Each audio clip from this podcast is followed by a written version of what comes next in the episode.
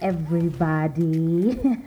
this is Maureen Were, and welcome to If I Were You, my podcast where we talk about anything and everything that we think we can do differently and be happier.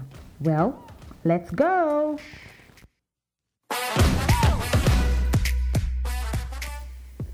So, the month of April, as we all know, I hope you know, is the month of sexual abuse awareness. Yeah? And on this month, for these 30 days, we address the issues surrounding sexual abuse from consent to how it happens, what it looks like, what to do when it happens, who are the victims and the survivors. And this month we capture all those things. Um, unfortunately, you know, uh, recently in the news, just last this week actually, a lady, a medical student, was murdered by a love interest. This guy fell for her, wanted her, gave her a bit of cash, and then felt entitled enough to kill her. Yeah, gruesome murder. And this woman probably endured a lot of stalking and a lot of uncalled for calls and texts. Someone demanding for sexual favors or your attention and today we just want to break that shit down, yeah? So, did you know that one in every three women has experienced or is experiencing sexual abuse? Yeah? That's that's a sad statistic. It's three women and then one of us is being harassed or has been harassed. Um, and the forms that this take is at work, at school, at church, at home, in public transport, in public spaces, yeah, you experience sexual abuse in all these spheres as a woman. I'll speak on the woman's perspective because I have never been a man. I would never understand what men go through or how it looks like for them. I am aware that men also experience sexual abuse, but I will be a bit biased. Being a woman, I cannot speak for the man, but we can, I am open to having a man on board to tell us how it's like, yeah? case in point, yeah, you go on a date. Let's say you're on Tinder, you're a young lady trying to get out there, a date, find a guy to have fun with or talk to. You just want a companion for some time. And in your mind, you know you're not ready for the big step that's to have sex. You go on a date with this guy, and at the end of the date, he kisses you and you're like, oh, okay, maybe this is just a goodbye kiss. And then he gropes you. And then you try to push his hand down because you can be so dramatic at that point. You're like, okay, let's see how this is going to pan out.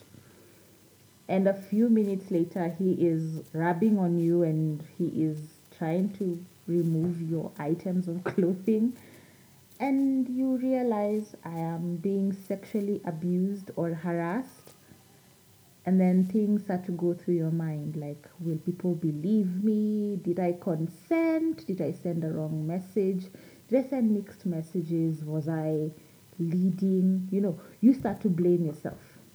In our culture, we have experienced a lot of victim shaming.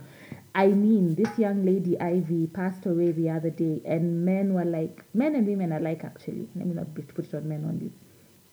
People were like, oh, she took his money, so she owed him as much. And I'm like, her life, like, your sexual being is your life. You don't owe anyone that. If someone feels entitled to it, then that's abuse, you know?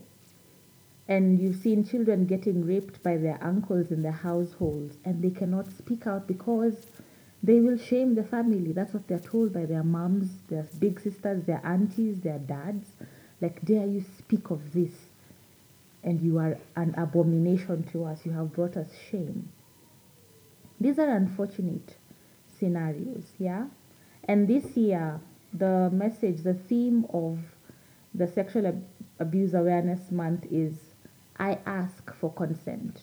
It is titled I ask. So, was I asked for consent? No. So, that is sexual abuse. Did I say no when I was asked for consent? Yes, I said no. So that qualifies as sexual abuse. Sexual abuse ranges from an improper touch all the way through to murder or violence, yeah, resulting from forceful sexual contact. We have seen, uh, I remember, yeah, some place, I've worked in many places, yeah, but in one of the places I worked at, the people in top management and some HR people would be very improper with young ladies, yeah. So sometimes you would see these young people want to progress in their careers and want to grow, want to get a bigger chance, have a bigger piece of the pie, you know, of the corporate pie. And for them to taste that, they had to endure a lot of unwelcomed compliments, touch. And if you reported it as a sexual abuse case, it would it would spiral down to you were leading on this person. Yeah. So many women didn't ever speak up about it. A few incidences came up and they just got watered down the same way. That's the culture we live in. That's in the workplace. The milder side of sexual abuse. When you go to the extreme of sexual abuse, you hear a father raped his daughter and then she had to be quiet and then she got pregnant and then she gave birth and then she now said who the child's father is and then it's her father. The gory details of sexual abuse. And we look at them as these things happen up country especially the father daughter scenarios. When you come to the city it's more of i went on a date and my drink was drugged and this guy had his way with me he raped me yeah and i could not tell anyone because one thing I told my friend and it went like, why were you drinking with a stranger? You know, why were you wearing that dress? Why were you late outside without other people? It becomes your fault. You, as the victim, become the perpetrator. You feel like you had a huge role to play, tempting these other people to hurt you. Well, today we're taking that back on this podcast, I'm telling you, we are taking what back? We are taking that back. You have the right to say no. You have the right to report to any form of authority you feel is fit. You have the right to escalate to an authority higher than the one you reported to if that one will not give you justice. Because you are the only person with the right to your body, to your mind, to your heart. We are taking that back, yeah? We're raising children, we're raising young girls and young boys. and to teach them consent. How do you teach them now to say no to unwelcomed touch, unwelcomed compliments, unwelcomed anything, you know, gifts that you did not ask for? And then all of a sudden you owe someone your vagina, nothing. Or you owe an old woman your body, nothing. You have the power to say no. Silence also is a form of refusing to give consent. Let me give you a scenario. So, someone is catcalling you. Of course, at that point, you're thinking, I do not even owe this person a response. They are, they are catcalling me. I mean, what caliber of human is this? This is not even Neanderthal man. This is, oh my God, this is not a person to address. So you can be silent. Once you're silent, you don't respond with a yes your consent is not given. You have not said, okay, keep talking to me till I budge. So, ladies, when your cat called and you go quiet, you said no very loudly with your silence. So, you have not given consent. So, that's a good thing. That's your power. Yeah? When someone negotiates out of it, they follow you down the street. Then now you can escalate to a point of going like, hey, you, scum of the earth, back down. Yeah? But these things, uh, I'm painting a, an ideal scenario, aren't I? Because this is not what happens really with women. We get harassed every day and we walk down the streets every day and someone feels that they'll. And then if you don't say yes or no, they insult you. Like people just go crazy on you like unajifanya wewe ndio msichana peke yake. Hata yako vanilla hatutakula.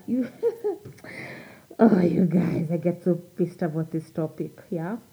But you are the only person with the right to your body, to your mind, to your heart, and your consent is key.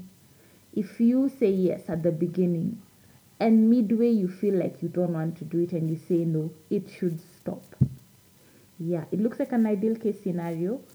But let me give, let me throw it to the guys. So you're with a girl getting down to it and yeah, it's looking good. And then she goes like, I can't put this up your other area.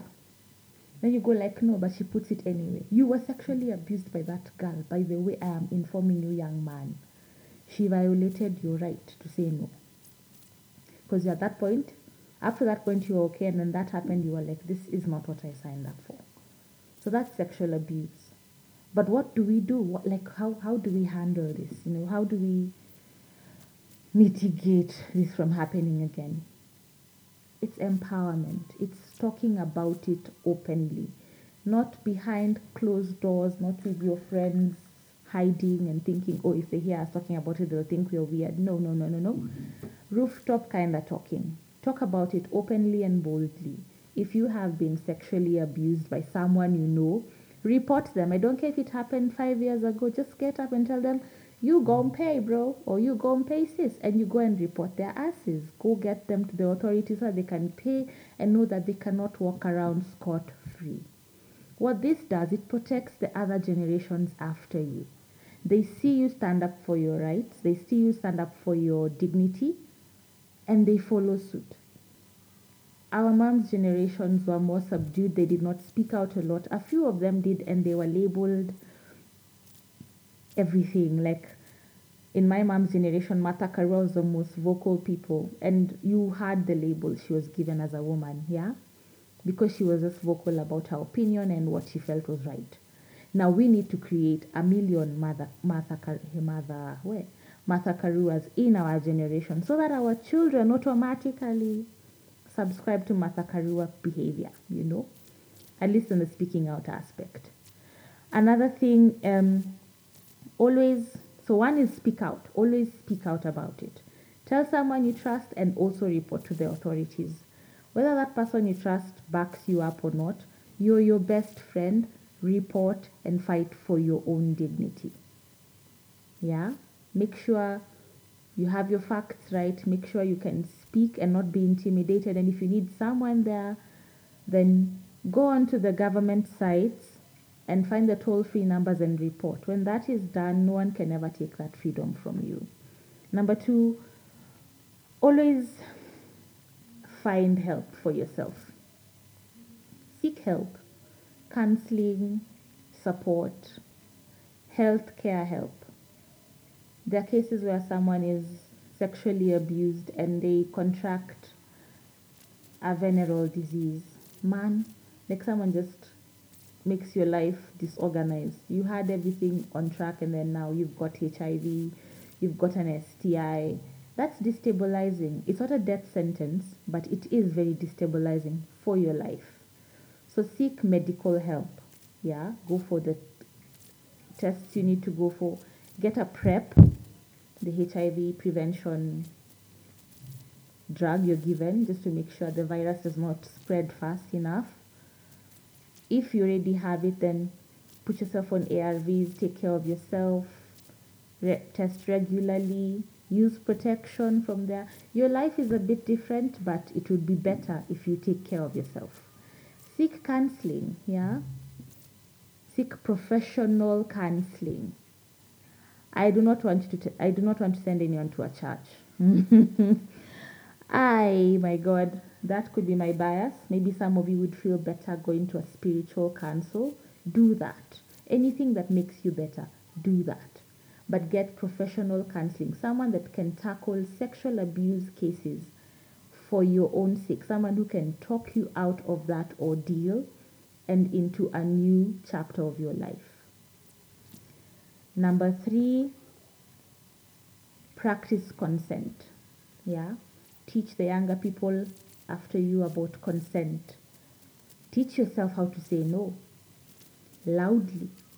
And when it is not honored, go back to step one, up to step three. Keep doing this. We are looking to change our narrative. We are looking to empower our children, ourselves, our systems, our institutions. Even if it's at the workplace, please report that person to the HR board of Kenya. It's there. There's a board. Report their, take their name, their position, and what they did, and report them to the board. They'll not have a license to practice in this country. If it's at your, if it's on a family level, report it. Family is a bit more complicated because you're all related, you all see each other, you all have the blood bond that complicates a lot of things, my goodness. But still, report it. I will reference the Bible where Amnon raped Tamar. And because Tamar reported it and Absalom tried to defend her, Absalom ended up killing his brother, kill, wanting to kill his father. Because the family situation with sexual abuse gets really messy. So just report it and let it be the authorities. Do not take matters into your own hands. You will end up behind bars. A gross mis- injustice has been done to you, but seek the right avenues of justice. Yeah. If you have a stalker, young ladies, please report that number ASAP. So that if anything happens to you, they trace it back to that person quickly. Yeah even give their num- their photograph to a police station. I mean, take care of yourself, yeah. In public spaces, I find this really daunting. Um, I know you, guy, girls, we really go through it. You're seated in a matatu, you realize it's only two women and the rest are men in a 14 seater matatu. And then the guy seated next to you really wants to chat you up, and you're like there, deep inside, you're your earphones, your earplugs are in your cochlea, uko, in your, they are near your eardrum, because you're ignoring this bloke. He won't listen to your no. He won't read your cues of ignoring, looking away. You, you literally become a chameleon and camouflage into the seat. And then they start to insult you, all of them, the tout, the men around him why are you feeling so sweet? You know, you're not any better than anyone. Those are tricky situations. Most more often you want to respond, and the other woman in the matatu is also thinking, "Wow, we're in trouble. this is shit. This is going down badly." I, in such situations, I always say, you can get off on the next stop. Yeah, I know it's disorganizing for you, but you're also trying to protect yourself. So get off on the next spot, stop, do not talk, walk away. If you got a glimpse of who he is and the number plate of the vehicle, if you see a cop, report it right there. Yeah, give them give them hell, man. Give them all the hell you can give them. Report everything. Go like that matatu has sexual abusers inside it. They assaulted me. That's why I've shukadia. My stop was not this place. But those ones I know they're really daunting. I, I can't even advise someone how to really survive it. Mine would be be quiet and report it immediately if there's an authority near you and you have the numbers of the registration of the car. Post it on social media. Say what happened to you, you know. If you're those courageous chicks, you can even take a photograph of that guy and post it on social network and go like this guy really harassed me in public transport and this is my way of getting justice. Yeah? Guys, this month is a heavy month. I know people who have gone through sexual abuse, and most of the ones I know are either through relationships, bad dates, and worse off in the family setup. So let's keep talking about this. I don't know how to conclude this topic. I don't feel like it's concludable. But from the three steps I have shared that I think would work, speak out, report it, and seek counseling and repeat the cycle. And always enable the next woman next to you to, to be able to survive and fight. Especially fight not even surviving fighting sexual abuse. In kenya and soon it will be globally yeah? Let's make a global voice. Hashtag i ask everywhere yeah and if you know anyone who is a victim of sexual abuse or you are the victim of sexual abuse, please call Childline Kenya. They are there to help us. Their hotline number is 116. Their WhatsApp number is 0722116116. They'll offer counseling, rescue, interim care, and also help you with seeking justice. Okay?